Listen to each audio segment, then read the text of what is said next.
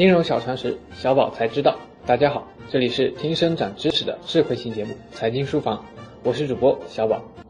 在金融市场上，投资者经常面临收益与风险之间的权衡；而在基金市场上，股票基金的收益率虽高，但也伴随着较高的市场风险。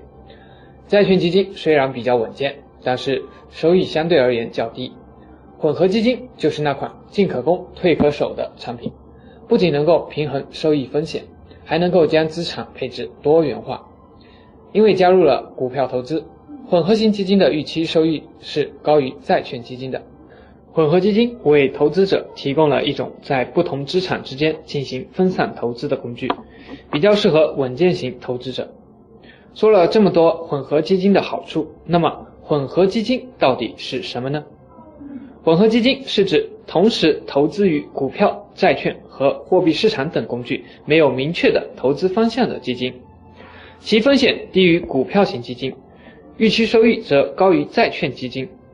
它为投资者提供了一种在不同资产之间进行分散投资的工具，比较适合较为保守的投资者。混合基金根据资产投资比例以及其投资策略再分为一。偏股型基金，股票配置比例在百分之五十到七十之间，债券比例在百分之二十到四十之间。这种混合型基金以股票为主要投资方向，在投资组合中承担着协助进攻的职能。从股票投资上限来看，这类基金又可以分为股票上限分别为百分之九十五和百分之八十的偏股型基金。前者在股市有利时，又可直接充当影子前锋的角色。二偏债型基金与偏股型基金正好相反。一般而言，这类基金股票投资比例上限不超过百分之五十。他们以债券等固定收益类资产为主要投资方向，在投资组合中主要承担着防御的职能。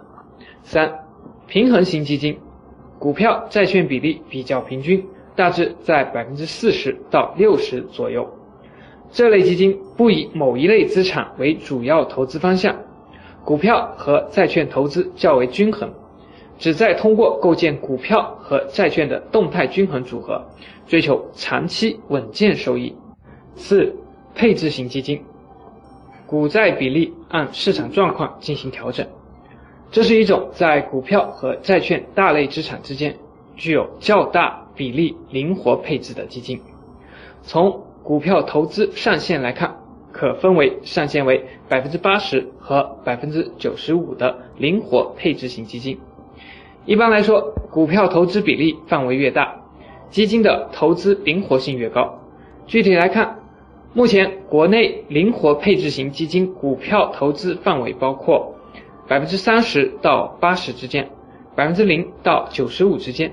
百分之三十到九十五之间和百分之四十到九十五之间几种，其中股票投资比例为百分之零到九十五之间的灵活配置型基金，灵活性最高，被称为全攻全守的创新型混合基金。这四种基金的理论收益排名一般为偏股型基金的风险较高，但预期收益率也较高。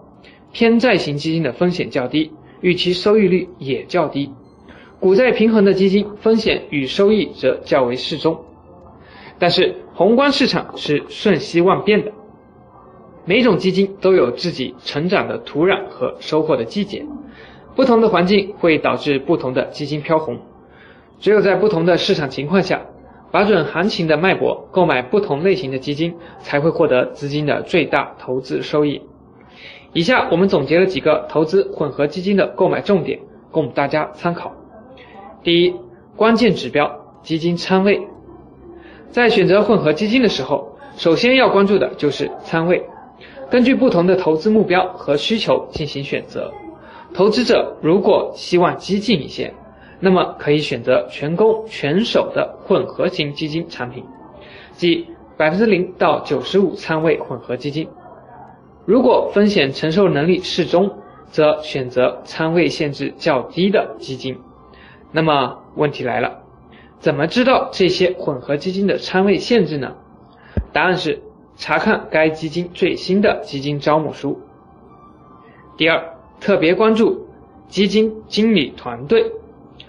由于混合基金股票仓位的变化一般比股票型基金的股票仓位变动区间更大，因此更需要基金公司投资团队和基金经理拥有更强的股票择时能力。一只股票型基金一般股票仓位为百分之六十到九十五，变动的范围有三十五个百分点。而混合型基金主流的三种仓位变动期区间分别为百分之三十到九十五、百分之三十到八十和百分之零到九十五，分别有六十五个百分点、五十个百分点和九十五个百分点的股票仓位变动区间。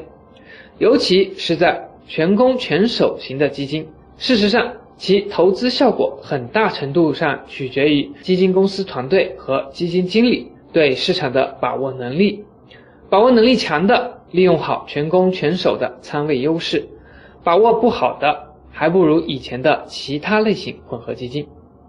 第三，参考指标，业绩比较基准。混合型基金中也有投资风格之分，基金的比较基准不同，反映出混合型基金的投资风格倾向、长期股票仓位倾向等重要信息。值得基金投资者关注。